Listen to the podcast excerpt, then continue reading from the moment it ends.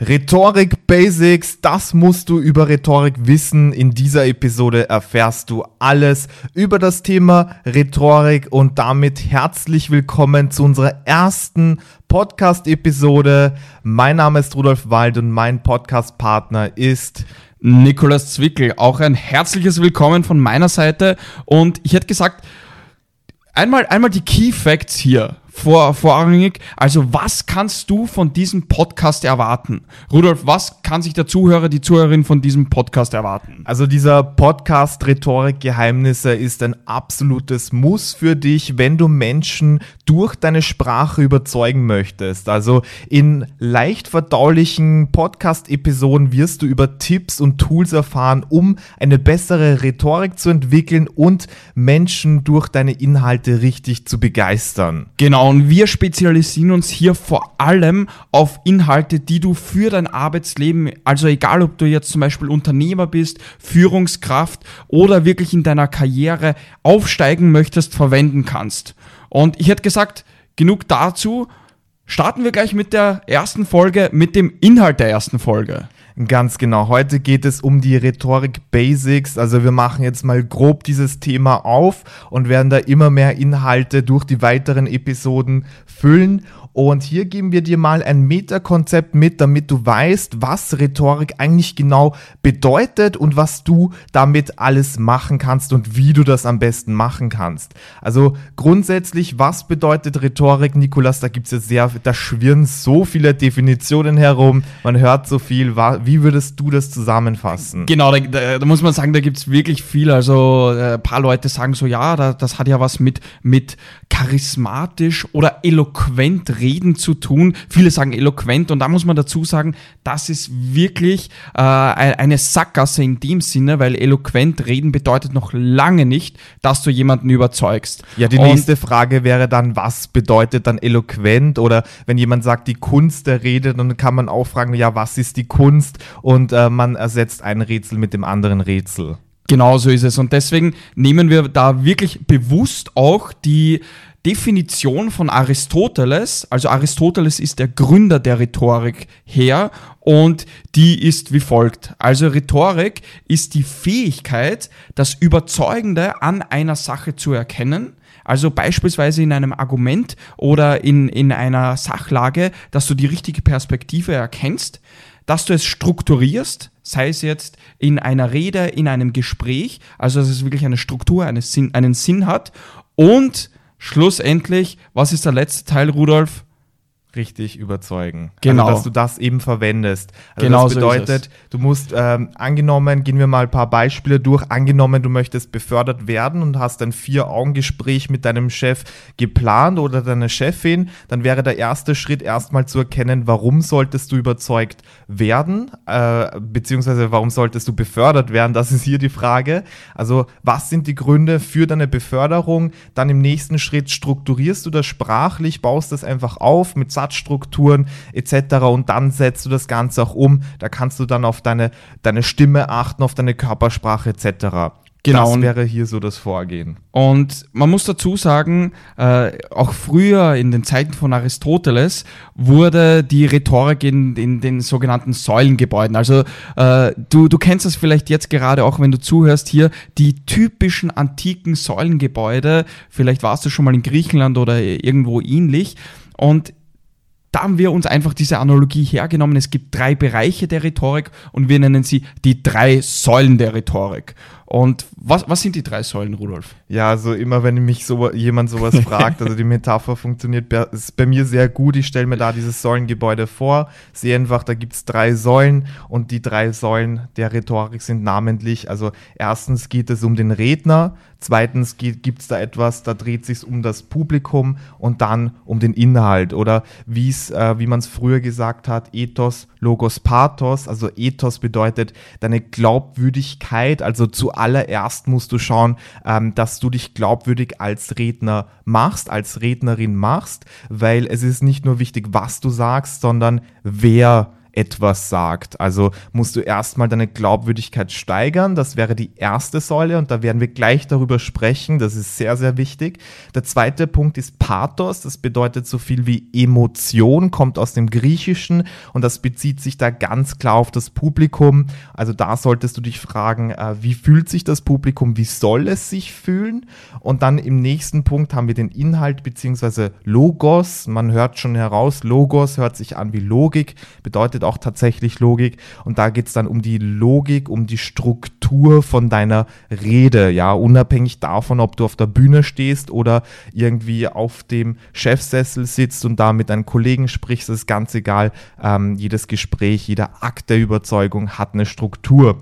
Und was wir gemacht haben, also das haben wir eingangs gar nicht erwähnt, also wir sind ja als Rhetoriktrainer, Coaches tätig, haben ein, ein Büro im ersten Bezirk, da kommen immer sehr viele Personen zu uns. Wir machen auch Online-Coachings und arbeiten da mit sehr vielen Personen aus verschiedenen Bereichen zusammen, also IT, äh, Baubranche, Selbstständige, äh, und vieles mehr. Und wir haben gemerkt, dass sich da immer ein paar äh, Fragen häufen und genau diese Fragen werden wir jetzt beantworten und das auch im Kontext dieser drei Säulen machen. Genau so ist es. Und ich hätte gesagt, da starten wir gleich los mit der ersten Säule, mit Ethos, also wie gesagt, der Glaubwürdigkeit und das beschäftigt sich mit dir, mit dem Redner, der Rednerin, wie auch immer. Und da ist die erste Frage, wie stelle ich mich selbst als Experten dar? Und das ist ganz, ganz wichtig, weil du musst dir mal die Frage stellen, sagen wir mal, nehmen wir an, du möchtest etwas über Physik lernen. Macht es dann für dich einen Unterschied, ob du jetzt von jemandem etwas lernst und du weißt vorher schon, puh, die Person, der hat den, den Nobelpreis in Physik bekommen? Oder ist dir das ganz egal? Und ich schätze mal, die Antwort liegt hier auf der Hand. Natürlich ist es einem nicht egal. Man lernt lieber etwas von einer Person, die einen Nobelpreisträger in dem Nobelpreis in dem Gebiet hat, äh, anstatt von, ich sage jetzt mal, einem Siebtklässler in der Schule. Und das gleiche Prinzip solltest du auch für dich verwenden, dass du dich als Expertin oder Experte darstellst, weil man automatisch mehr von dir möchte und auch mehr mit dir in Kontakt treten möchte. Ganz genau. Und da erinnern wir uns zurück an die Definition von Rhetorik. Wie gesagt, Rhetorik bedeutet ja das Überzeugende an einer Sache finden und sprachlich zu strukturieren. Und was ich damit sagen will, ist, es gibt sehr viele Charakteristika, sehr viele Eigenschaften an dir, sehr viele Skills, ähm, sehr viele Erfahrungen, die einfach überzeugend sind. Und als Rhetoriker hast du einfach die Aufgabe, ähm, das zu finden und zu überlegen, ja, was kann ich hier sagen, damit mein Gegenüber merkt, hey, ich bin ein Experte. Also ähm, welche Erfahrung habe ich, äh, welche, welchen Menschen habe ich schon geholfen, wie habe ich ihnen geholfen, welche Skills habe ich und das musst du da eben auch umsetzen. Erstens auch äh, sprachlich, aber auf der anderen Seite durch den Auftreten. Genau, genau. so ist es. Also abschließend zu dem Punkt, äh, überleg dir wirklich, äh, wie hast du schon Leuten geholfen oder wie kannst du helfen und auch warum möchtest du helfen. Das Warum ist ja auch sehr wichtig. Genau. Ähm, was hier auch noch wichtig ist, also eine Frage, viele fragen dann, äh, wie werde ich beliebt beim Publikum? Okay, ja, also ja. wie, wie schaffe ich das, die Gunst zu gewinnen? Und das ist hier eine sehr, sehr große Frage, weil ganz klar, umso äh, günstiger das Publikum äh, zu dir sieht, äh, dich äh, bewertet, umso wahrscheinlicher ist, dass du da äh, das bekommst, was du möchtest, zum Umdenken bewegst, diesen Appell durchbringst. Und da ist ein Punkt eben, äh, dass du es schaffst, dass das Publikum merkt, dass du das Publikum auch verstehst. Also du bist jetzt nicht einfach der engagiert wurde und da einfach da seine Zeilen äh, runterleiert, sondern du kannst einfach zeigen, dass du das Publikum wirklich verstehst, dass du genau weißt, wie der Hase läuft.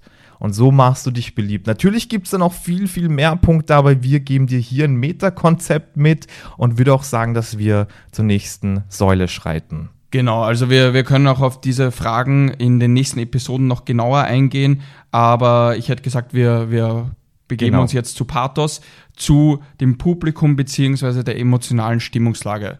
Und was, was würdest du sagen, was ist da wichtig, welche Fragen man sich stellt oder welche Fragen man eigentlich beantwortet? Ja, also das würde ich mal sagen, ist eine Frage, die zwei Teile hat, und zwar, wie fühlt sich das Publikum aktuell eingangs Und wie soll sich das Publikum fühlen?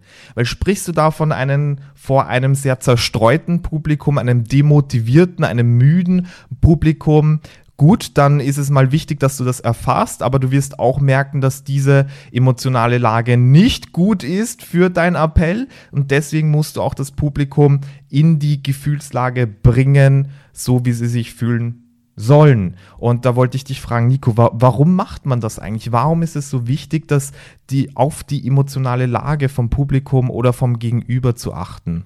Ja, ganz eindeutig, weil wir Menschen andere Entscheidungen treffen, je nachdem, ja. in welcher Stimmungslage wir uns befinden.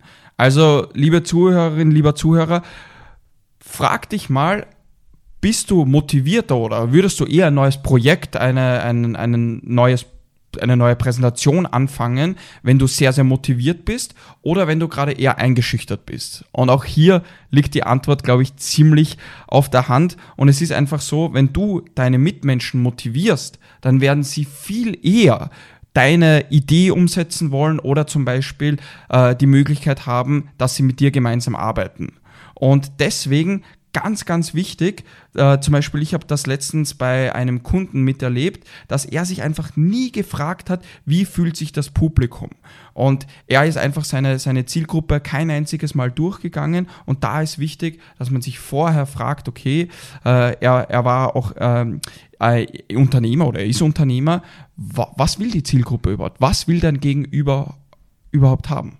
Ganz genau. Also da ist es wichtig, die Begierden zu kennen, die Sorgen, Ängste, Nöte, Ziele, warum das so wichtig ist. Das sind hier wichtige Punkte, um da wirklich äh, das Publikum in die richtige Gefühlslage zu bringen. Gut, kommen wir zum nächsten Thema, also Glaubwürdigkeit, check, Emotionen, check. Und jetzt kommen wir zur Logik, zur dritten Säule. Und da gibt es so eine wichtige Frage, welche du dir stellen solltest, damit du sofort eine bessere Struktur haben wirst und sofort ähm, zielgerichteter hier sprechen wirst. Und diese Frage ist folgende. Frag dich, was willst du aussagen? Es hört sich so trivial an, aber Nico hat mir nämlich vorhin erzählt, dass er bei sehr vielen Kunden mitbekommen hat, dass diese triviale Frage doch sehr wichtig ist. Warum, Nico? Genau, weil im Endeffekt wir tendieren dazu, dass wir all unser Wissen hineinpacken wollen in unsere Präsentationen, in unsere Gespräche. Und was passiert dann? Man verliert etwas. Man verliert etwas, das sehr, sehr wichtig ist. Und dann ist, das ist der rote Faden. Ganz eindeutig. Ja. Wenn man sieben verschiedene Botschaften hat, dann teilt sich automatisch auch die Aufmerksamkeit und auch der Inhalt auf sieben verschiedene Botschaften auf. Und was passiert dann? Nichts Gutes. Sagen wir, seien wir ehrlich, nichts Gutes. Und stattdessen ist es sehr, sehr wichtig, dass man eine einzige Botschaft sich herausnimmt und wirklich sagt, okay, das möchte ich erreichen. Diese Kernbotschaft möchte ich in diesem Inhalt, egal ob es jetzt in Form eines Gesprächs oder einer Präsentation ist, weitergeben. Genau. Und das ist wichtig bei der Struktur, damit du eine gute, klare Struktur hast, wirst du dich sicher auch fragen, ähm, wenn du gerade bei der Präsentation bist, vielleicht machst du PowerPoint-Folien, vielleicht überlegst du dir einen Text, was auch immer, und dann kommt immer mal wieder die Frage auf, ja, ist das gerade sinnvoll? Ähm, sage ich das vielleicht vorher oder nachher? Sage ich das überhaupt? Dann kannst du dir immer die Frage stellen, unterstützt das deine eine Botschaft, weil es soll eine Botschaft sein und äh, wenn das die Botschaft unterstützt, passt, lass es drin, wenn nicht, dann lass es nicht drinnen.